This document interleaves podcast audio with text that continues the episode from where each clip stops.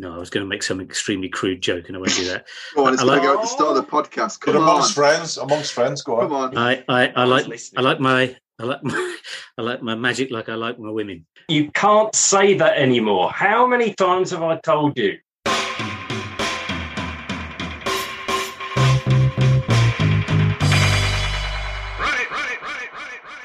Hi, this is Steve, aka at Allanthar on Twitter, and here are some more of my gaming vexes.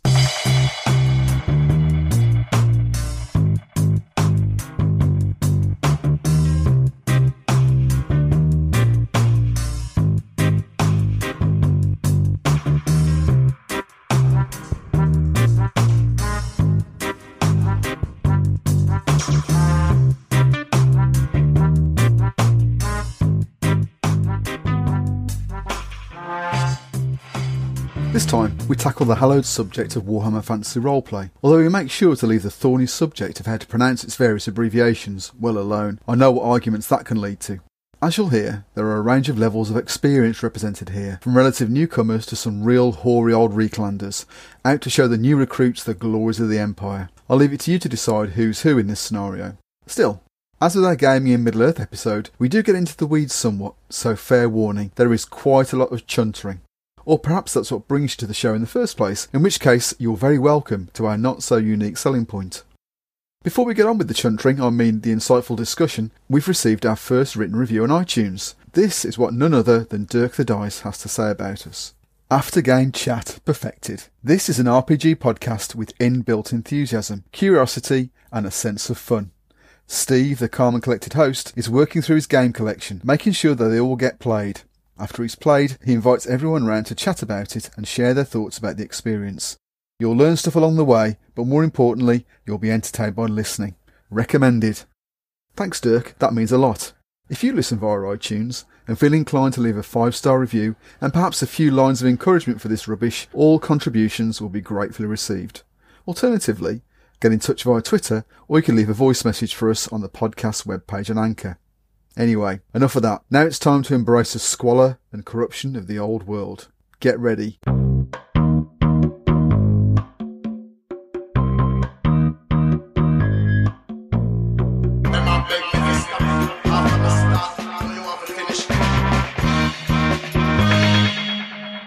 So, we're here to discuss Warhammer Fantasy Roleplay, that grand old man, grand old person, we'll call it that, of the British OSR scene. And with me uh, this evening, I've got four stalwarts. And uh, if you'd like to introduce yourselves. Hello, I'm uh, Dave Patterson. Uh, I'm at Dave Patters on Twitter. Yeah, hi, I'm Rick Knott at Lintillers with a Z on Twitter, and I am a Wothrop virgin, or was. You were. No, I not. was, yeah. I, I had a role in that, but we'll, we'll talk about over that one. I'm uh, Neil Benson, also known as Old Scouser RPing on Twitter. Uh, so yeah, uh, Graham Kinniber no longer do Twitter. I'm off that a wee bit ago, but uh, I'm on various gaming as uh, Kenny Graham, Discord, Excellent. various other ones. So, Warhammer Fantasy Roleplay, or Woofruff. Let's talk a little bit about the game itself. So, Graham, I think you've done a little bit of bit of homework on this. So, do you want to give us the Yeah, benefit? of yeah, your- so- this, this, is, this is unknown on this podcast. Ooh. I mean, on a certain other podcast, people do actual research. This is the first time. So, you're on, Graham. Go. Well, I think this is it. That I'd listened to uh, Dave's excellent podcast, and uh, there's a, there's a few contributors there who are renowned for their research. So I thought I'd uh, try and elevate yours, Steve, try and bring it up to his level. So um, He needs he needs all the help he can get. God damn it. Uh, uh, so I've done a full A4 page of scribblings. Wow. Uh, so um, yeah, so I would consider myself an early adopter of Wi- Wifrip, uh, although we didn't call it back then. That seems to be a new thing I've heard lately. We didn't buy as a group. Uh, it wasn't me. It was a, a friend of mine bought the original Warhammer box set, which was like the kind of white box. I think you would consider that like version zero now because it's not considered Woofrit proper because it's it's yeah yeah that one there. I, I've got it here as well. I've, I've actually got the box. Well, that's it's beautiful. mine, but uh, Beautiful. Just for the listeners at home, everyone's rushing to their shelves and pulling off Yes. the boxes. There we go. I haven't got one of those. I feel I feel I feel left out. I'm gonna have to go and buy one on eBay now. It's very uh, the only sort of DNA you can see in it is the kind of stats Mm. And apart from that, it's very generic fantasy. Um, Mm. So I think we bought that out of curiosity. Never went with it. But it was badged as sort of a, a role play, a tabletop role playing game, wasn't it? It was, It was- it, it was kind of hybrid, really. I mean, Yeah. it was it was kind of they were already gearing up to do their Citadel miniatures, tie-in, you know, sell miniatures with a Mm. game. Uh, so I was like, maybe people would consider that the very early stages of Games Workshop turn into the dark side and, and concentrate on that kind of thing. But eventually, yeah, the the good old Warfrip as we'd, we'd consider it came along. So, I, so I've got a very early memory of this because so we go back to it's October 1986 and it's White Dwarf issue 82, which came out with the full cover of the game. And that was their, their big, big promotion of it. And they actually ran a sort of mail order competition. So the idea was you, you sent, you had to answer some crazy answers, role playing games. And you sent this thing off, and the first 50 apparently got a free copy. And then the first 500 after that, which makes you question how many people actually on that submitted a question or submitted the, the form. But basically, 500 after that, uh, I think, it was like 20% discount. So the prices back in the good old days, fourteen ninety five. And if you won this, if you won the competition, you got a free cup. If you were a runner up, you get quid off it. So I was a runner up, uh, and I, Okay. I gladly sent off my order and uh, and him. So Uh-huh. I never looked back then. So it's, it's definitely one of my favourite games. Big, beautiful hardback arrived through the post. and, uh, That was the thing that struck me about it. actually when it was first released. I mean, number one, it was a big, lovely hardback, and and actually it was quite different because a, mo- a lot of games were boxed then. So actually to have hardbacks was, uh, especially a big, a big hardback like that was quite different. It was bloody good value. I remember. I mean, I I bought it just because it looked bloody great. I mean, I, st- I still do the same thing. I still buy things because they look great. You know. Did you play a lot of it back in the day, Graham? Yeah, we did. I sort of played uh, the initial scenario, which is in the book, Mm. Oldenhaller contract, I think that was called. So Yeah. I ran that. I ran that for a group. Uh, I was in basically I was in two gaming groups at a time. So I ran that for one of the groups, and then and, and not long after they, they started releasing, which was the Enemy Within campaign. So it was like Shadows Mm. over Bogenhafen and the Enemy Within, which is like in a campaign pack and guide to the Empire. And Yeah. also had the initial scenario of the campaign. So, and I kind of launched into it sort of pretty early and, and got going with it. So, yeah, I played quite a bit of it. I mean, I we basically with that group played the enemy within as far as we could sort of take it feasibly, Right, okay. realistically, which was something way up to like the fourth chapter, which was called something rotten in Kislev, and then there was probably a gap after that before the final chapter came out. And by that time, you know, you were transitioning between just like being a gaming group which stayed together after school. But by the time the final chapters were out, you know, we'd, everyone, had everyone had to separate. Yeah. People were going to uni in different corners. of Same same old world and- story. yeah, yeah. Same So, sad old story. so I was actually quite pleased that we got as far as we did with it. But by the That's time the final chapter came out, group had dissolved by then. That's quite good. I mean, because the thing there was a lot of competition for for attention that time, wasn't there? I've not played it loads, if I'm honest, but the first time I played it was at university. Uh, Mm. So it had been 90, 91. Uh, Okay. I went- there, there was um, a, a uh, as is typical then and now, I'm sure, um, it was a, uh, a, a, a RPG club. And um, yeah, and, and uh, there was a game going on there, of, uh, Warhammer.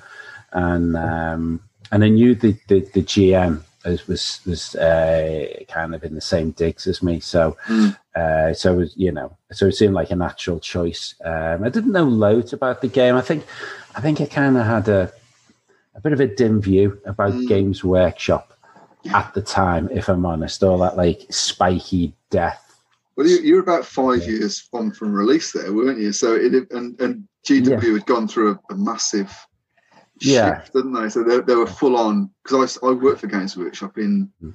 '91 actually. So I was working there from 90 yeah no, no 1990 to 91. So yeah, and it was like in that period, everything that wasn't Warhammer or 40k disappeared off the shelves completely. So that was Yeah. when TSR got dumped. You know, Yeah. that period. Um, Yeah, and, and but I didn't play it again then for a long, long time. Uh, Probably about three years ago, maybe three, three or four years ago. There's another uh, guy, Steve, I know from San Mm. Diego. He um, ran it for himself, and uh, I think it was second edition. He must have uh, he ran, and I really enjoyed that. And then that was it until obviously a few weeks ago. Rick, what was your history with with Woofrup? As I said, really, I didn't have any. I mean, I remember getting that the version zero, so the box set, the one that says the Mass Combat Fantasy role playing game on it, which is covering a lot of bases. But I remember yeah. getting that for Christmas and thinking, oh, this is going to be amazing, and looking in it and thinking, that's not it really, and just being quite disappointed. And I don't know if that covered my rather coloured my view of it, but genuinely, the first time I've actually played it when I played it with you guys, mm. so I was a completely blank slate when I actually turned up. I'll be very very interesting. you must have you must have had a, a, knowledge of the the background, the, so the the bit of the lore of the world. You must have absorbed, or was that again? Was that quite quite new to you as well? It or do you just absorb it? I think it's literally it is that you just kind of pick up bits and bobs and kind of what it's like, and you you know you hear a lot of the small vicious and you get you get an idea of what the whole thing is like. And I knew it would have been. It sounded like it would be a lot of fun, and that's exactly what. So I, I bought the, that original game, and I think not a million miles away from everybody else's experience. All of a sudden, it was supposed to be you almost interrupted the mass combat bit to perhaps go and do a bit of a dungeon delve, mm. but even so, you sort of couldn't get away from the fact that it was all over White Dwarf, and and when your sort of principal light being shone onto role playing games was White Dwarf, yeah. I think that may have been where you were sort of absorbing it all from. Then, when by the time they released what would have probably been either first or second edition, depending on where you sort of sit, mm. October 1986, we were all going to university. So by that stage, it was sort of uh, we we did pick it up. We did play a bit. Uh, I had they had a couple of, of, scenario packs as well, so they put mm-hmm. pretty hard copy books, The Nameless Dead. Uh, So we did a, we did a bit of that, but by that stage, we'd had Dragon Warriors for quite a while, and sort of if you're hunting around for a British RPG, we'd got into Dragon Warriors and were busily sort of working our way through that, even even at that stage. So it wasn't a terrific amount, but but but loved the game. Thought it was mm-hmm. brilliant looked fantastic. I think it was head and shoulders above virtually everything else that was out there at the time. You know, it seemed to be slightly better organized. And you had all these brilliant fun elements, which were mainly related to sort of character generation, I guess. But I think the other thing was it just it just really felt British. I don't know whether that's uh Yeah, if I think about my original sort of experience of it. And I think we're going to segue then into actually what's the core appeal of it. I mean, just very quickly, I mean, yeah, like everybody else, you know, very similar experience. But I actually started playing after university, so I picked up the rule book. We had a friend who was running it, so he ran us through I think probably the first elements of the Enemy Within campaign, and then we we started playing the Doomstones campaign. Do you remember Doomstones? Flame Publications. So they did that, and, and again, it was it was pretty poor quality. Well, let's say the thing that stuck out in my mind was one of the goblins would say, uh, one of their re- rejoinders when you encounter was, "I'm going to bash your danglies flat." so that's that's the thing that stuck in my mind. It petered off. The the, the quality of, of, that writing wasn't as good as some of the earlier stuff, but I think that there obviously is longevity there. There obviously is something that means that we engage with it. And and Rick, you say that you've it's almost like you absorbed it through your, your, your game of pause, if you like, didn't you? Yeah. And I think I think part of that is it is very British, Dave. I think it, well, to me it mm. seems very British. Some of the jokes there, some of the names were like obvious Mickey takes of politicians or people at the time. Mm. And actually, when you when you look at it, the, the, the background is is pretty generic in a lot of ways. You know, mm. you got your halflings, you got your elves, you got your dwarves, and they behave in a what became a generic way through how well certainly how the GW lens anyway. So actually, barrier to entry was, for, to my one, was was pretty low.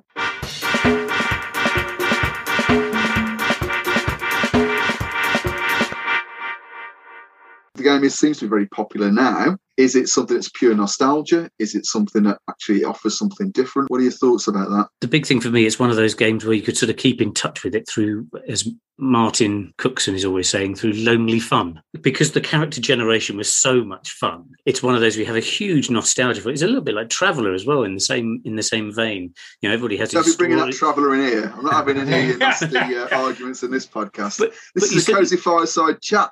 Thank you. uh, no opprobrium coming. I, I, think it almost was a game within itself. You know, all the ran, various random tables and what sort of characters you were going to be generated. I thought was a big draw to me. So when it came back out, funny enough, actually, I bought a Zweihander before this was re-released. In the interim, I hadn't picked up any of the other versions, but I did pick up sort of Zweihander. I thought, oh, uh, wonder whether they're going to be bringing out, and lo and behold, another version of Wolfram comes out. And, and so for me, it, it was a game you could keep touch with because there were so many fond memories about it. It's it's always been fairly true to it. You know, it's not like some other games where you know it's almost impossible to die. It's almost part of the the significant fun is developing the story around how you die, you know, and when you die.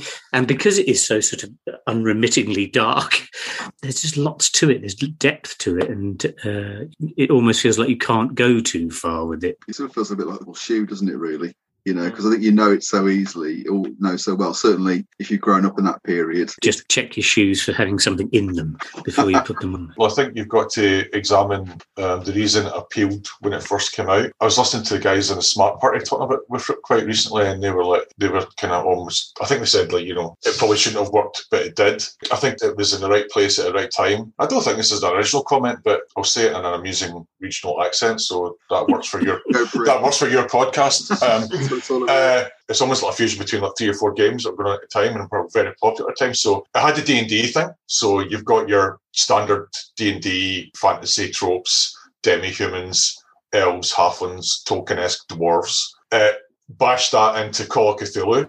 So a lot of plots are to do with evil gods, dark cults, a certain sort of gothic sort of sensibility, mm. and then it's got a kind of RuneQuest percentile style system, critical hits, hit locations.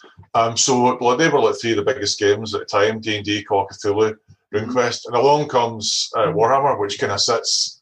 It's kind of it's kind of like a, a center of like a Venn diagram, taking in some of those parts. Yeah, clearly a lot of thought has, gone into it. You, you know, not not just um, you know, it's a commercial product. I would guess they they understood their target audience really well, or the target market they were going for uh, and and they they nailed that, you know, mm-hmm. and and, and uh, um, yeah, and, and obviously that's you know that has stood the test of time. And then actually, I think the, the, the Germanic Empire, which is the fourth component, that was kind of original, mm-hmm. and that that for me kind of sold it when I first got into it. A combination of the writing for it and the artwork for it just completely. I go back to that original you know, White Dwarf, which started promoting the game before it came out, and it was a piece of fiction which came as a little sort of, sort of spread of fiction in that, and it was all about a guy who'd been who was basically a witch hunter who'd been imprisoned by the authorities, and then he realizes the authorities are in league with the dark powers. And it's quite interesting as a sidestep because that the guy has a kind of vision when he was locked up in his cell, which completely explains the whole kind of the canon and mm-hmm. lore and in a couple of paragraphs of the whole Warhammer world.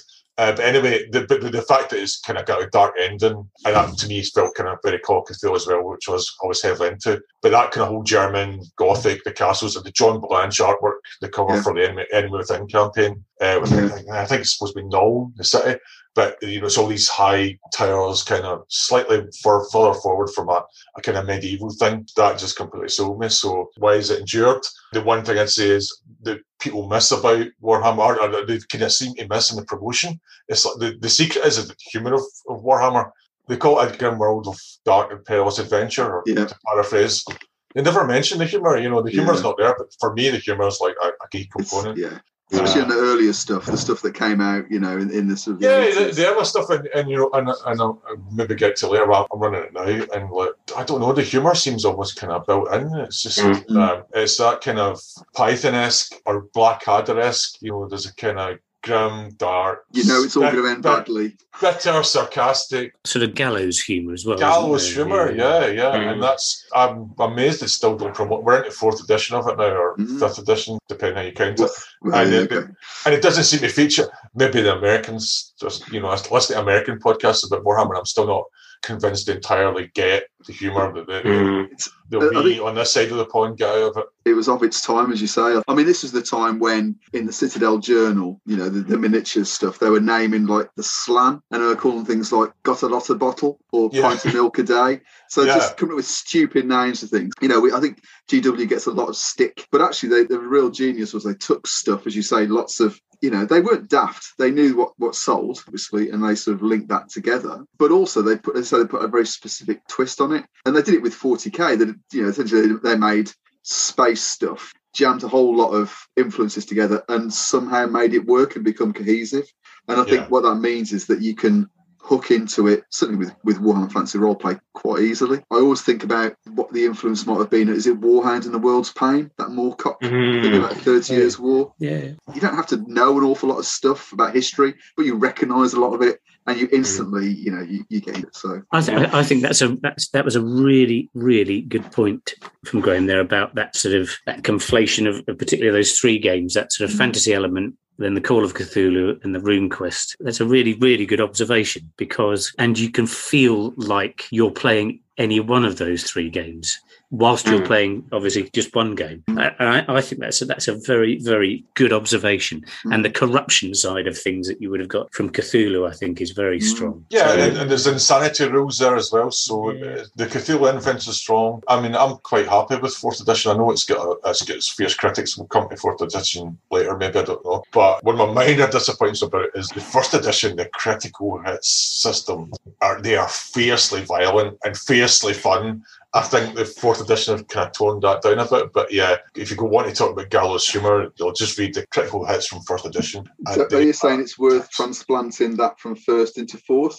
Um, I'm, I'm running it see in a couple of weeks' time for the mm. for Dave and uh, a couple of other people. So you know, oh, if you think it's worth it, rip, transferring those over, the, the, the descriptions are just that wee bit more vivid, I think, in, in, in first edition. Do you think know. that was a Merp influence though? Because that's what people loved about Merp was the oh, that was the one single best yeah. thing. It might be, it might be a hint of Merp there. They were daft. Like, I mean, you think you're vicious, we can do this, you know? Yeah, well, I mean, when the when the game came out, they were within probably a year or eighteen months less, probably of launching forty k. You know, yeah. which they invested mm. a lot of money in. So, uh, yeah, okay, so they got a you know a product and that, that they could have quite easily binned it like they did a lot of things. But they mm. obviously launched with a specific because Bryan Ansell was nothing if not focused on business and and he knew what sold. And so I'm just I'm just wondering if it was almost like an attempt to mop up all that stuff and then right here we go borrow yeah. miniatures. I, when I actually started playing it, I dropped in and immediately felt at home. I immediately knew how the word world would actually work, about the features, like you say, the humour.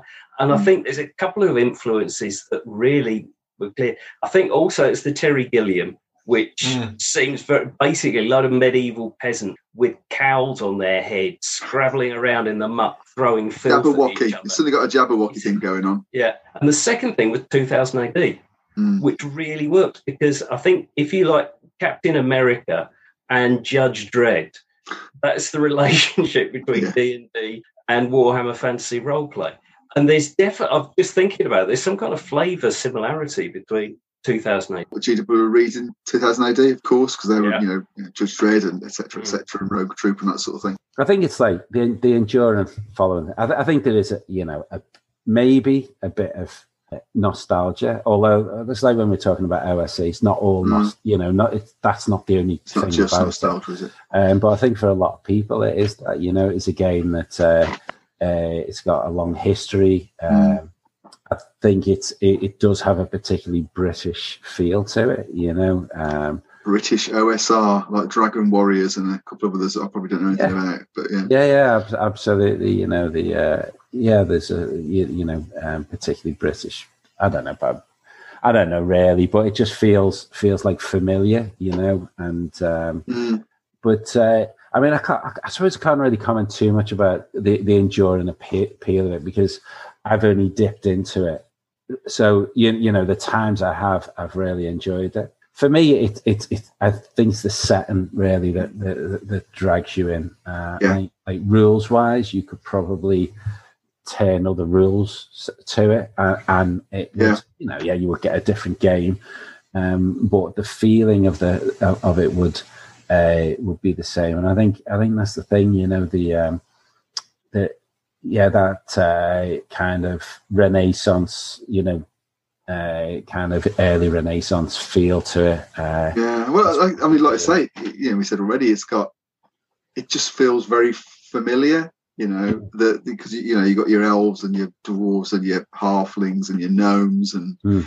you know i've got to say gnomes because otherwise joe will kill me yeah and then you, have got that then you've got sort of you know the, the funny names which sort of sound a bit german it's not so much in in the later edition but i think remember in the first edition there were lots of like stupid names yeah. that just you know made you yeah. laugh because kids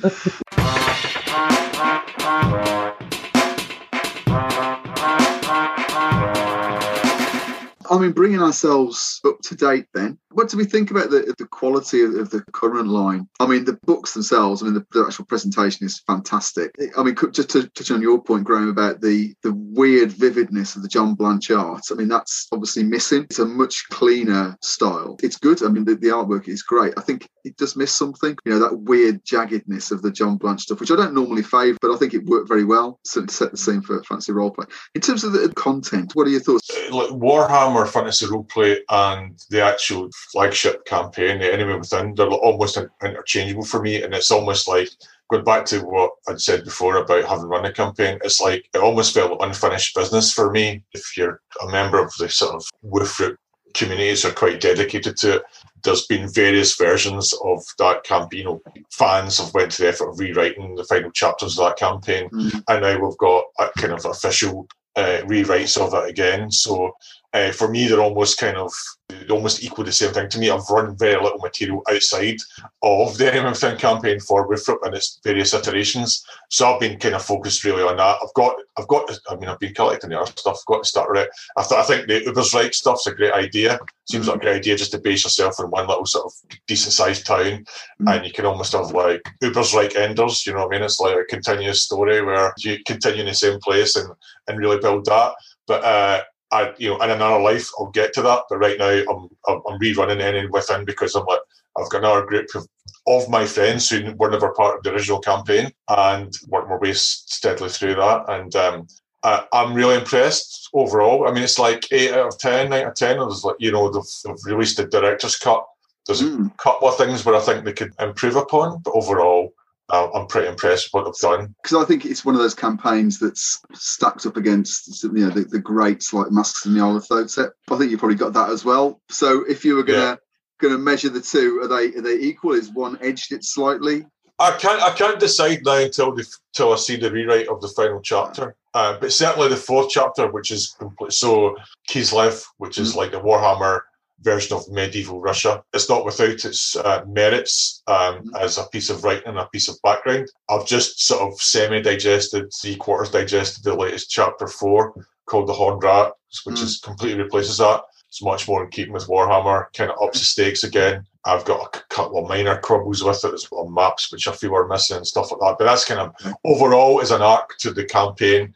I think it's much better and much more satisfactory, and I'm quite happy with it. So, but yeah, the Enemy Within, I'll be honest, its reputation depends on the first three chapters, and people compared to Mask and the Nyarlathotep were kind of quite premature because the last mm. two chapters not all that great. Ropey. You know, or, or, yeah, it's kind of ropey. I mean, not without, not you know, not completely crap, but you know, mm. you know, not nowhere near as good and as innovative as the first three chapters were yeah. at the time. It's kind of interesting because I've, there's been some chat on gaming forums about the Enemy Within, and uh, it's probably is, you know, if you compare it to something modern like a, a big campaign like, like Dracula Dossier for um, Night's Black Agents, which is mm. completely mm. a new way of doing a campaign. Mm. Because I think if they nail this last chapter, I think it will be elevated again to deserve to be mentioned in the same breath as our masks. It's, it's like trying to it's trying to end a TV series well, isn't it? Yeah, yeah, yeah. And, it, and a lot of pressure and it's fortunate they've got a chance. You know, you're not other. Yeah. You don't get the chance to rewrite other mediums sometimes. Exactly. Yeah. Exactly. Talk about Game of Thrones or something. I know how many people are looking to, for that to be rewritten. For example, you know, uh, uh, well, it's never going to happen. But you can. No. And with this campaign, they've, they've, they've, they're, they're going to seize the opportunity to do that. So, Dave, Rick, if you've bought the current rule book or whatever, what, what are your thoughts? Yeah, yeah. I, I, have bought it, yeah, as, as soon as it came out, in fact. So, the first thing is it, it it's very, very dense. Mm. Now, you know, I'm a man who likes a bit of crunch every now and again. Uh, but even for me, it sort of uh, it felt a bit daunting. But then actually, again, as we were sort of talking about earlier on, the, the bits that you really need to get to grips with are fairly compact, mm. and and lots of bits of the game you can kind of uh, leave to discovering it later. Huge part of it is about the archetypes, yeah. Know, the professions, and everything else. And actually, it's more fun if you don't read those yeah. and wait until somebody either becomes one of those. I think some of the bits I don't think are brilliant. I think it's always struggled a little bit with magic. I like my magic loose and loose and quick. I think it, I think it looks fantastic. I think we do look at look at the original Warhammer was such a huge step up in class for most games. You know, it had become a little bit standardized, I think. You know, there weren't very many that had huge panels of, of color. Different types of layout that made it more attractive to read and so on. It's a very, very dense rule system that I think actually benefits from knowing the fundamentals and then picking the bits out as you need them almost as you're going along. Mm. I think, as you said, Graham, I think the campaigns and the additional information and scenarios and so on that flesh out the rest of the, the old world is what makes it really leap forward and become you know an absolutely wonderful game because it is such a is such a rich and diverse kind of view on a fantasy world yeah i think it, it, it, sort of warrants really taking the time to do it well. And i think in general i think they have done it very well. I, I think the rule system kind of stacks up. It's a little bit difficult in the initial stages as a, as a character but you know that's part of the fun is trying to get somebody to survive for a period of time. And again, all the other bits that you need to, it doesn't use any weird, funny dice that you have to interpret. It is sort of percentile based, and therefore most of the rules you can pretty much get via using just the character sheet. Once you've conquered that, I think yeah, it works. But yeah, it, it looks lovely. It is lovely. There are so many different ways that you can take it. Mm. There is there is the the human versus human issues that you have. You know that your protagonists are other humans, or they can be fantastical creatures like the Skaven uh, mm. and sort of lizardmen and so on. So I think there's there is a lot of depth to it, but it's not as overblown as other fantasy games are where you almost feel like you've got to try and it's almost like one upmanship every time you play it. It's got to be better than that. Whereas I think this rewards rewards campaign play rather than very yeah. sort of short term stuff. Yeah, but it looks fantastic. Yeah, I think Dave's right. This isn't a one shot, is it? Really? No. I mean, it's it's a bit more. It's a bit more than that. Yeah, I did did pick it up actually. Uh, my main thought was we played it with Foundry. Uh-huh. And all I thought was, thank God for that. yeah, that's a great point. Yeah, that is a great point. Because I mean, I was looking, I was looking at it. I thought I would love to give this a go. I'd love to run it. My God, it would take me a while just to yeah. absorb the stuff there. And actually, rolling up characters. My word, that would take a bit of a while. Mm. So I think you know some bridges might be an idea. It would be great fun to run, but I think it, it is beautiful. Absolutely, that's the first thing to realise. One, it really does mm. look nice. Illustrations are great. It's got, yeah, sure, it's got a lot of a flavour, but there is a lot. Um, yeah, that was it's, a lot. Yeah, it's very chunky. It's a big old tome, and um, you can usually tell how sort of comprehensible something is by the number of bookmarks I've got in. And uh, listeners, there are a lot of bookmarks in that. Copy. There's a whole lot of bookmarks in that one, so I think it's a bit. It is a bit tricky to pick up quite quite so quickly. I'd love to do it, and I think it is good. So the rule book itself is fairly well laid out, okay, in the combat section. But there's one particular table where it talks about um, modifiers, combat modifiers. and It talks about things like you know firing into a crowd or mm. aiming, you know, or what. And, and that isn't referenced anywhere else. It's only in that table, okay. Yeah, and it's it's broken down by the the level of uh, bonus or a minus modifier. Hmm. So, so I've done my own GM screen as you would, okay, and I've pulled those bits out because actually it's easy to reference. So I think it, it feels like I hadn't quite nailed it. Yeah. Oh, well, I've seen conversations with uh, you and Joe uh, mm. about. Yeah, I know there's there's like a is a challenge rating, not mm. challenge rating. Um, SL, yeah, SL, success level, success levels, and then there's another way of, of fast uh, SL. Yeah, yeah. And, which is what we did. It, it's okay for a game to kind of go. There's two ways of doing this. I think it, it needs to be very clear. You, know how you would use those, and uh, and, and it feels like to me like it's begging for a, a revised print, mm. but I can't imagine them doing it. It's yeah. uh, I don't know how many copies they've printed, but yeah. uh, no, I, I don't. I, too I, soon, I, think, for that. I think it, I think it is too soon for a, a yeah sixth edition it, it's just a bit about playability. Mm. But I think the heart of it is there, and, and you know, I think it's it's a great game. Well, I, in a couple of weeks' time, I'll be running it in person as well, so I'll be able to compare the Foundry oh. experience versus uh, IRL. Are you looking for a D&D podcast with a dark side? Something more like Game of Thrones and less like Monty Python? Tale of the Manticore is part dark fantasy audio drama, part solo D&D RPG. There's no plot armor here. The dice make all the important decisions. Join me as I resurrect the excitement, wonder, and emotion of old school D&D.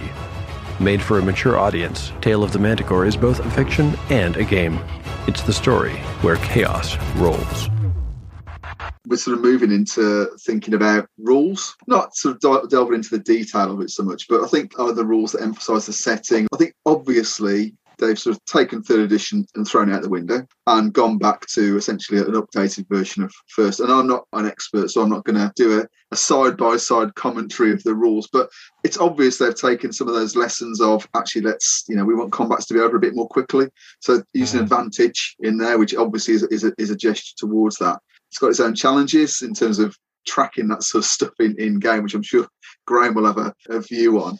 But I think, I mean, for me, you know, the the criticals are there. They're perhaps not as lethal as they used to be, but it's still easy to get your face smashed in in mm. combat. You know, even if you know it's always dangerous. I like that. I like the fact that corruption is a big thing in that as well. So even just being in the presence of mutants or cultists can cause you to become co- corrupted, uh, and that slow slide into you know dissolute cultism can be is quite good. And again, this this thing about is it dark favors where you can say come on, if you did you fail that roll? If you really like to make that roll, you can take a corruption point. Yes, it absolutely calls back, but I think also there's a sense of okay, let's try and make this as you know a more modern gaming experience. In terms of emphasising the setting, the, the ones that spring to mind, the disease, the disease mechanics uh, or disease rules, and we've, we've always been there. Uh, I think fourth edition they've really went to town on them because they've got loads of diseases you can catch now and they're a particular joy. And and in terms of reinforcing reinforcing the, the world and reinforcing the humour, they really sort of hammer it home. So we did the last pod I was uh, the last pod I did with you, Steve, on uh, uh for your pod uh, was on Tor. You yeah. know, no, nobody goes to the toilet in Lord no. of the Rings, right? People people have to go to the toilet if they're on. You know, you know, you might you might skip it in you know in certain sections of Wifrip, but if you get the wrong disease uh, and Wifrip, galloping runs over the you're, yeah, you're going to the loo at the most inconvenient moment possible uh, for your lovely bastard of a GM. Uh, if you're unlucky, you know, if you get a certain disease, and that, that's that's in the rules, and and that goes back and and maybe toilet humour isn't for everyone, but I think it's for it's very British humour. Most of us Brits and most mm. most of us. I'm, uh, I'm, I'm going to uh, gamble and say there's four of us here. Sorry, five yeah, with Neil. Yeah, yeah um, who, who who'd appreciate that. So so that just reinforces the setting. You know, the corruption stuff is the most kind of serious side. You know, chaos corrupts, and mm. you know you've got meta currency to sort of stave off that, and and much more meta currency than there was in first edition to just stave off that. But again, in a long campaign, you're going to go on that slide, and you're going to maybe have to make some interesting decisions. I think for your character, um, mm. as those things catch up on you. With regard to is it, is it a modern game? I think it is quite a modern game. I think you've got. I think think you know uh, that sort of grim dark idea has translated into other games. I think Call of Cthulhu is still very sort of good. It's, it's possibly slightly tempered a little bit now. Mm. Um, but then you have you have other things like, for example, Night's Black Agents. I think is another one which is you know very much is sort of in that area. I think there's a couple of other games as well that do it very well. But um, so I, I, don't think in terms of the sort of territory it's fishing in, it's an old-fashioned game you could possibly argue it hasn't got that sort of storytelling, sort of narrative style that you've possibly got in a lot more but I think actually that's to its benefit because uh, it, I think you could potentially ruin it and tend to gloss over things if you didn't sort of, you know, so for example, if you were you were ill, it would be, well, I'm ill for a couple of days and then I get back up and hurry, away we go. Whereas with the galloping trots, you're in uh, incubation is 1d10 hours, duration 1d10 days. You know, yeah. you're on the bog for a long time. And, and it is important to have um, some sort of sewerage impact within the game, I think. Uh, sewerage is definitely an important part of the game. You know, yeah. It, it is. Is it going to appeal to everybody? I, I, definitely don't think it will. I think because there are elements in there, there are big bits of crunch and stuff. I don't mm. think it will appeal to many people who play you know games like Dungeons and Dragons, fifth edition in particular. It would definitely appeal to OSE players, yeah. I would think, it, as long as they don't mind sort of getting through the crunch, getting out the other side of that, which is then you know this is the this is the this is the rich sort of you know tapestry we're about to sort of play in. So uh, yeah. I, I, think someone. What do you think, Rick? Having come at, come at it sort of reasonably recently, it does feel quite modern. It does feel a little. I don't know. It does feel slightly away on off on its own. I think. Don't know why, but in terms of sort of, or maybe it is the is the humour. I don't know, Neil. What do you think? I mean, it's not necessarily a storytelling game as such, but it does because the character generation is so precise, and because you do evolve very, very well drawn character quick, like the whole thing, character is plot, and therefore you can produce some really good stories because your character has such a really strong foundation. Also, the world is very well drawn. Mm. So I think storytelling is almost inevitable given those two aspects. So we, uh, so Dave, Rick, and, and Neil and, and Tony, uh, we we started playing through the start set, and, and it is brilliant. It's absolutely jam packed with story hooks, etc., etc. Mm. Um, and actually, although the, the system is it's, it's a it's a gaming system and it works and it, it and it's and it's fine, but I think actually there were quite a lot of opportunities for narrative play within that as well. So we had uh, hmm. Rudy Klump and Klug, who had oh, a very yeah. broad Midlands accent, as he as he would do if I was and uh, but he he just wound everybody up. I think after a while, yeah. I think it was yeah, and, and you could and then you could see the interplay between the characters. But again, that was mm. probably more came out of the how we approached and how it been mm. set up. I mean, it wasn't it wasn't mechanical. Mm. It was fun, you know. Mm. this sergeant is just like ripping off everybody and uh, quite quite gleeful in his corruption. It was it was it was good fun. Yeah, you liked him. He was your mate, wasn't he? yeah. um, sensible small business.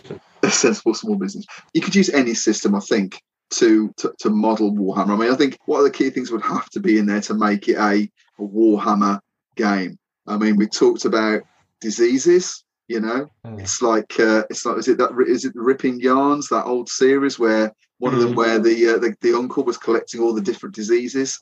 And that's quite a, that was quite a, a, British thing to have. So I think there's that. What what else would you think you have to have in a fantasy role in a, in a, in a game to make it fantasy role play? There's that sort of peril, mm. it, it, it, but it's not just peril from diseases. uh, it's peril from uh, magic and corruption and religious sects and the other people with whom you're adventuring. I think to, to put you into peril fairly quickly. There is also that sort of idea that you know you really are only one sort of stab wound away from uh, you know, rolling up a new character. So I think I think peril would be one thing I'd say is needs to be there. Yeah, yeah. So the the the, one the, the most obvious one that stands out to me is is the uh, careers I, I, think they are very thematic. They tell you a lot about the world itself. So even if even if you didn't have, you know, if somebody just said to you that there's, you, you know, no particular background, you know, all you're going to get are these um, careers. I think, but just by reading through them, you get yeah. a really good feeling about the game and, and, and the tone of it. And there's a game called um, Warlock. It's like a, I think it's primarily a cross between uh, Warhammer and Fighting Fantasy. Yeah. Uh, and you know it's got some some really nice uh, press, and I, I, played it. I really enjoyed it, and it did feel very much like Warhammer. It really. Well, I was, I was listening to the there's a, the Mud and Blood podcast, and they were talking to the guy that that created it, and he was saying actually it is it is a way it, it was how his table could approach playing Warhammer Fantasy role play because he yeah. just found this just too too much which yeah. I can understand. And, and we will learn more about that when we play it in real life, as opposed to with the VTT, yes. doing a lot of the heavy lifting. Um. I mean, it may be that after the experience at, at, uh, at Expo weekend, that mm. it's something we only play on VTT. But we'll we'll find out, won't we? But I think, yeah, I think Warlocks, are, yeah. Yeah, and but but the thing in in I think the bit that that they take that that like really captures the essence of Warhammer mm. is, is, the classes, uh, the, uh, the. But I might be picking up Warlock. Yeah, you never know. We'll find well, out. I believe I believe uh, I heard a rumor the Fire Ruby Designs who make it are going to be at Expo. Just okay. Hmm? Okay, well that's that's another thing to stick yeah. on me Christmas list because yeah. Expo is Christmas. Come on, it is, isn't it? It is. I think the key, the key, the kind of distillation of Warhammer fantasy roleplay. Um, I think it's inextricably tied to the setting. I always, I'm slightly puzzled by the people who are maybe. I mean, maybe I'm I'm being uh, cruel or not not cruel, but not understanding. But uh, you know, for me, it's the Empire. It's that Germanic Empire. I couldn't give you know, people going, when's the Bretonnia, you know, source book? Couldn't give a toss about Bretonnia. Mm. When's the Lustria source book coming out? Now, and, and Lustria, to be fair to these guys who asked for this, I think it's been part of the conception of Warhammer since the start, places like that. But for me, you know, I could play the game happily for the rest of my life, just in that Germanic empire. That to me, that's that's that's the setting. That's the key setting. Careers, which were quite an innovation at the time, that whole career system uh, wouldn't be Warhammer fantasy play without the career system. Uh, you can argue whether that's works or not. You can argue whether it's elegant or not, but it is what it is, and it's inextricably Warhammer fantasy play for me.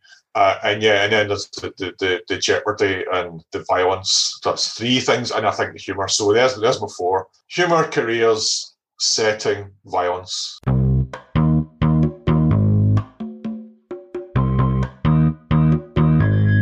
I was just thinking about if there's another system you could actually use to play the old world.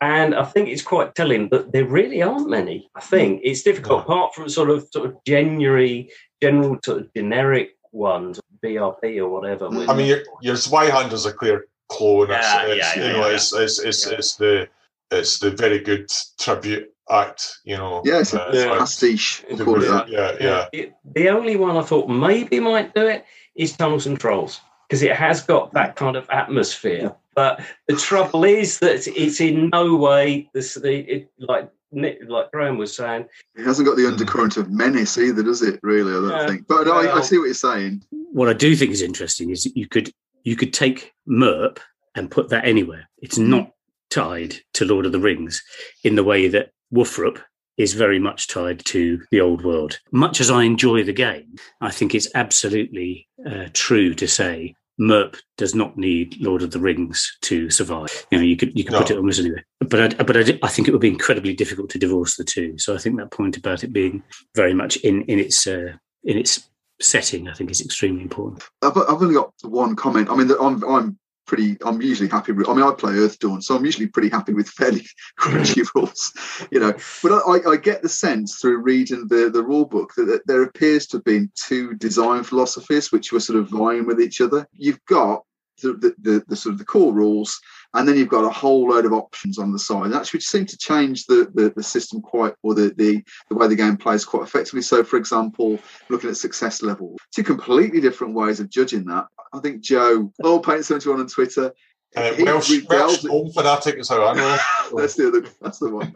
He delves into a lot of the detail on this, but can, it seems there are two very different design aesthetics going on, and it, obviously one went out, but they put the other one in, and it just it feels it also it feels like two different games in one book. I've not, I haven't even looked at Fast SLs, so I've, I've played it as as it's written and it's kind of mm. working so far. So mm like seven or eight sessions in a campaign mm. kind of thing. And I think I think you pick one and go with it. I think it's just yeah. interesting that a game has got so many rule variations that mm. you probably haven't seen before. And they yeah. almost like seem to have just jumped in at, at it, the end. So it, it does it is, does feel occasionally like they're almost by by putting in these other ways of sort of changing the rules slightly, but they're worried about the way the rules play. Yeah, I think if you if you think you've got a decent rule system, crack on. Yeah. And I think it is a decent rule system. I, I you know, I, I, th- I, think that they've maybe tried to compromise a little bit and say, okay, there are, you know, you, you can remove elements of the crunch or make things a little bit quicker. Mm. But you know, horses for courses. I, I, can imagine probably lots of discussions behind the scenes as to what actually went in, and then you know they compromise of putting it all in, which is fine because we got we got a lot more toys to play with than in the same book for the same price. Yeah. Um, yeah. Okay, right. So, thinking about uh, our experience of, of, running or playing the game recently, either in person or virtual. I mean, as you said, Rick, we we started running the the starter set on Foundry. The implementation on Foundry is amazing. is I mean, to my mind, it's it's certain. I mean, I've got quite a few different games with official modules on there, and it is the best, I think, by by a long. It certainly sets the standard. Um, I mean, it had quite a, an interesting history where the guy the designer or the, the, the coder put it out and then got into a lot of trouble with Cubicle 7 because he had a lot of um, IP stuff in there. Right. Withdrew it all, but then got into conversation with Cubicle 7 because it's the same same code that's brought the official modules to, to bear. And it's fantastic. I think really good. Mm. What I do like about it is, it is it automates a lot without being too complicated. So if I think about things like the uh, Unfounded, the, the Call of Cthulhu 7th edition module, it's a bit too automated, so you you have to click tokens, and if you forget, it gets a bit. I mean, I don't know. I mean, my view is that it, it works really, really well. I mean, obviously, you guys will have, with the exception of Graham, uh, will have succeeded in the plain side. I don't know. What, what did you think of the Foundry implementation? it's just absolutely fantastic. I've never not seen a, any other VTT mm. system that competes with that in terms I, of. I think it. Is, I think it is a benchmark, isn't it? Really. Yeah. You know? um, it just made things a huge amount, a uh, huge amount easier, and I think part of it was actually discovering in several places. All right, you can just do it that way. All right, it's, there were so many features there that made life easier. It actually took a while to work out how it could make your life easier in various different places. It's very, very feature rich, but there's so many different. I thought it was yeah, very. It is quite intuitive, I think, which is mm. which is a. I think it's a yeah, it's a challenge in any code or anything like that. So I've heard.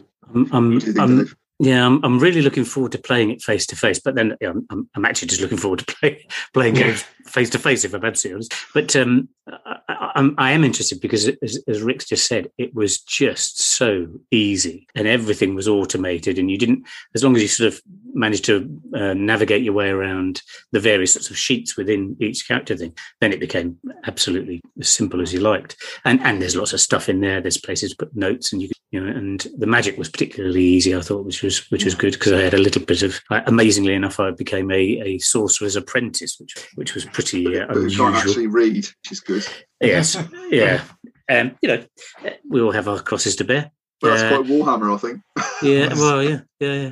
But uh, well, it, it was absolutely brilliant. So virtually, it was great. I think there'll be an element of for the first hour or so when we're playing face to face. Or, or hang on a second, what am I looking at to roll this? And, mm. and maybe forgetting some of the bits and pieces that yeah. you'd otherwise would be a click away. But but uh, you know, I did enjoy it. It'll be it'll be really interesting to see how it plays. It, I mean, it, it automated advantage. So giving it and taking mm. it away, and obviously tracked it all individually for those various yeah. NPCs. Um, so yeah, looking forward to playing it in, in, in say in real life. If you say playing anything in real life, but I'm aware that there are going to be some challenges there. So I'm trying to do as much prep as I can to, to try and make that as as easy as. So Graham, I think you've been have you been playing it sort of in in person or or have you been? No, it's, uh, it's uh, I've been playing on Roll Twenty. So okay. um, and I'm, I'm, I'm I, I do look slightly jealousy at what I see Foundry. I mean, maybe I'm just looking. Maybe it's the grass is always greener on the other side. But like Cubicle Seven seem to be making a wee bit more of the the, the stuff to put on Foundry. I think it's a wee bit more advanced. Mm. I think I've looked out and having what sounds like a really competent guy and quite an obsessive Warhammer fan who's beavering away to to really do that stuff that you're talking about on on Foundry. I don't think they've quite got that guy in Roll Twenty. But Roll Twenty is great. I mean, you're talking about you know it will you know it'll calculate advantage, the character sheets and all that. You can mm. advantages quite easily tracked. You know, I just think there's a wee bit more advanced work required in terms of you know I'm I'm screenshotting the artwork and all that kind of stuff for my handouts and all that kind of stuff. Whereas I think I get the impression now I haven't bought any of the modules which are available now for mm for Roll Twenty, so uh, I'm just using this sort of core package. Uh, but yeah, I, am quite happy doing what I do. It's just sometimes yeah. it can be time consuming. If I had the time, I'd be perfectly happy doing that, be beefing away and prepping my game. Sometimes you know, you know, you're not time rich, uh, and uh, it's a bit more of a, a, a sweat to get the game ready uh, mm. to run. But uh, Roll Twenty implementation's pretty good. That's pretty good. Go ahead. I was, was going to say, I think the winning Foundry is is just character creation because I mean we we sort of did a sort of pre-session putting the characters together and I budgeted about half an hour per character and once we got up up and running we were doing it in about 20 minutes to create a character mm. which because of course it's all, it all roll hmm. tables it's all drag and drop and I mean I will have quite a few pre-gens for when we play IRL just in case anybody anybody carks it in game not the not the players hopefully but then any of the characters drop down dead in game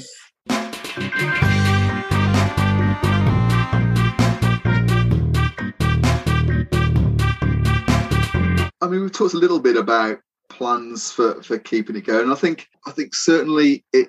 I, I really enjoyed running it. I've never I'd never run it before. That was the first time I've run it. I, would played it, but twenty plus years. Um, I, I, liked it. I was I, thought it was refreshing. I read the rules. It, it was intuitive in a lot of ways. Um, you're right, Dave. There's a lot of crunch. To, um, if I think of the games that I've got that I want to carry on with. So RuneQuest, that's been a long, long term piece. So that's coming to an end this year. Um, oh, the God. One Ring is I, what that's going to be. You know, what I want to carry on with. but I, I, would really love to carry on the adventures of uh, of what we call an Ubersreik CSI. So the adventures of the Watch in Ubersreik. Oh, yeah you know um, the uh, the troll vomit specialists exactly as you say it's, it's just there's a lot to it and i think there's a lot mm. of, of, of, there's a lot of material out there taking on something like the the enemy within campaign is a, is a real stretch but it's it's doable uh, it's given, especially given the quality of, of the uh, things on foundry so yeah i think you know there are some games that i've that i've played and i thought great that's happy i have done that i'll put that to mm. one side but fantasy role player I, I, there's an itch there to sort of um, to really mm. get into some more detail. And, that's not bad when you think that you know that's a game that's thirty. Broadly speaking, it's the same game as thirty-five years ago. You know, and it and it's still and it's still sort of bringing people in. So. Yeah, it's pretty good. Uh, like you, there's not many games. Kind of the only other one I think that I have really stuck with and would continue to stick with is probably Call of Cthulhu. In the end, you know, I flirt occasionally with a bit of Dragon Warriors and a bit of MERP, um, when I want a critical hit table. But I'd like to give Warhammer Fantasy Roleplay a bit of a go as well. I think. Mm. Scary. Scary. Yeah. Well, um, I don't know. I mean, I think I would definitely like to give it a go. But maybe I find the certainly face to face, the amount of crunch is quite intimidating. I'd want to play it mm. before I actually started to run it. But it's one hell of a game. It's a lot of fun. But it's interesting you say that. I mean, we're all talking about running it as well as because mm. often people will fall on one side or the other. You know, yeah. that people would say, I'm happy to play it, but I don't want to run it. But it sounds like mm. there's enough there to, to draw us in. But Graham, what, what from your perspective, when you're in the middle of doing something anyway, is your intent to get to the end of the enemy within? Uh, uh, that would be that would be the the ambition on on my part certainly. Um, I'd love to do it. Like I say, that it feels like unfinished business from back in the day. Uh, the way we've arranged it just now is we're going to complete the first chapter. So I've got a group of and it's four old pals who I grew up with. One of whom I gamed with like so. Is an interesting point. I gamed with this guy. I maybe ran like two sessions of D and D with him. Uh, and then he ran. He, he, always kind of, he always had a kind of funny relationship with role playing in general. He wasn't wasn't quite sure it was from him. And then when he heard I was doing this, he said, "Right, bugger it, I'm going to give it a go again." And he's really taken to Warhammer. He, I think it's a good, relatable entry game, or technically it's a re-entry for him to role playing. But you know, like I say, he only played a couple of sessions of D and D, uh, and he's sort of really taken to it. Um, so we've agreed that we're going to we're going to complete to the end of the first chapter, Enemy in Shadows and then I'll, uh, you know, I've said I'm happy to run whatever they want to play, but I'm, I'm hoping that they'll elect to uh, continue to continue the story. And I think the, the winds are blowing that way already because a they don't want to they don't want to they, they kind of put up they, they, there was a bit of investment in learning uh, roll twenty and the vagaries mm. of the character sheet on roll twenty, so they probably don't want to get um, you know go back to, to base camp and start on another system doing that because we will be playing we will be playing online. Um, yeah you know, I might I might propose a gaming weekend where we all get together from time to time, but we're all in different parts of uh, the country. So um, hopefully, we'll. Um, I would love to continue going and go through yeah. all the way to the end. All the way to. Which uh, the rate we're playing would take like several years, but what the hell? It's just uh, what the hell? You know, part of part of it is just you know, and the last game, just for some reason, the last session it was just we were laughing all the time. And yeah. to emphasize the point of Warhammer, it's just a fun game, you know. Yeah. It's got, you know, people use the uh, I'll, you know, Grimdark is Grimdark is like one half of it at that at most.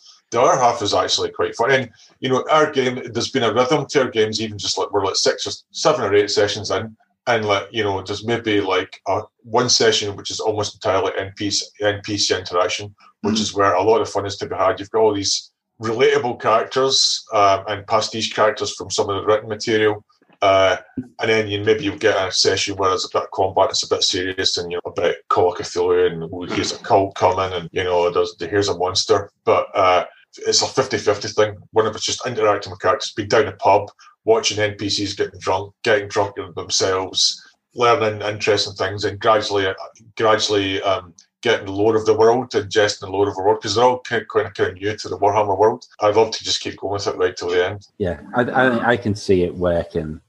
I really, you know, really well as a as a uh, well campaign could be because it's got that progression, hasn't it? Mm. Years and uh, you know your characters your characters grow, you know, and uh, mm. become more interesting, um, more corrupt, I guess, as well. Uh, you know, so I, yeah, I can see it being a, a, a great system for uh, uh, ongoing games. And I think you, you know when when you start and you know look and you most of your skills are you know in the thirty percent range. Yeah. There's a lot of room to to improve, and, and as a player, you appreciate every one or two percent skill increase that you get. I remember your character was so thrilled because he first of all he got a few silvers that he found in the mud.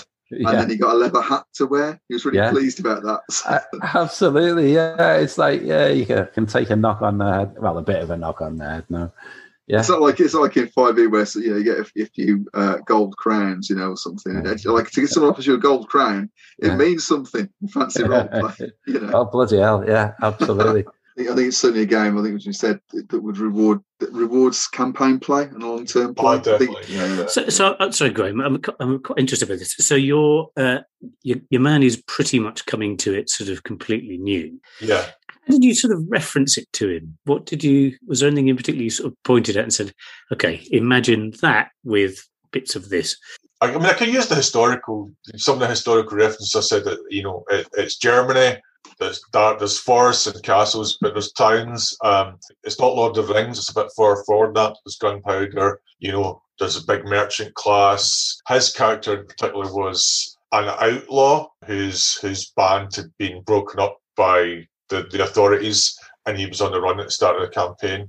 So I said to Liz, imagine, imagine a kind of shit version of Robin Hood's Merry Men you were one of them and you're you know somebody somebody betrayed you and you're getting round up and you're on the run and then he's his character is the cousin of one of the other characters who in real life is my cousin another story but uh, and he and his character was a charlatan so the two of them kind of grew up being kind of on it so two characters are are um, Sigmarites. One's a witch hunter, Sigmarites. So they're like fanatics. One's a warrior priest and the other two are like the kind of Del boys. They're like a wee bit dodgy, a wee bit. and I used that, yeah, yeah, all that kind of references as well. So uh, one's a char- the other one's a charlatan. They're they're kind of from the wrong side of the law, and um, that just seemed to sort of that sort of really struck home when the guy yeah, was yeah. getting the outlaw.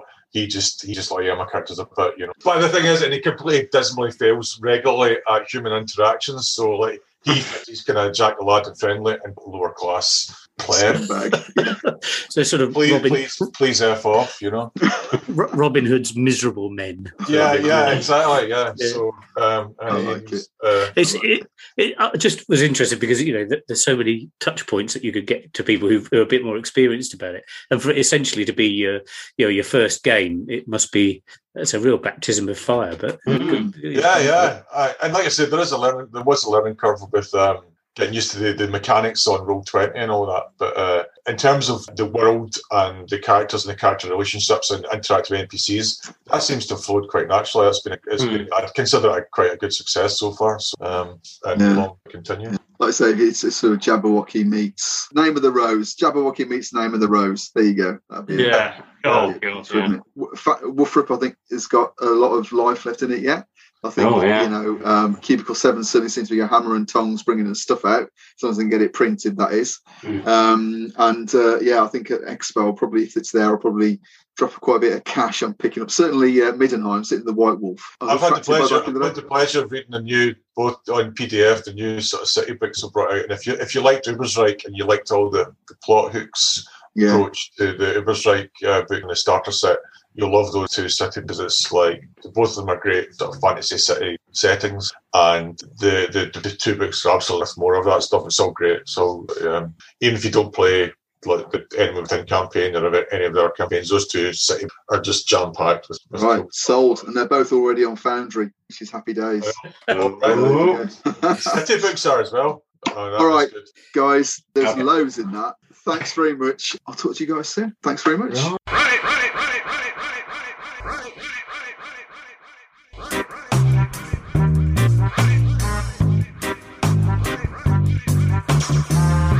Thanks for listening to another exploration of my gaming vexes. If you've got any thoughts you'd like to add to what you've heard here, or a gaming vex of your own you'd like to offer up for discussion, you can contact me on Twitter at AllAnthar, or you can leave a voice message. The link's on the podcast webpage on Anchor, or can be found in the show notes. Until the next time, may all your games be free of vexatiousness and be excellent to each other always.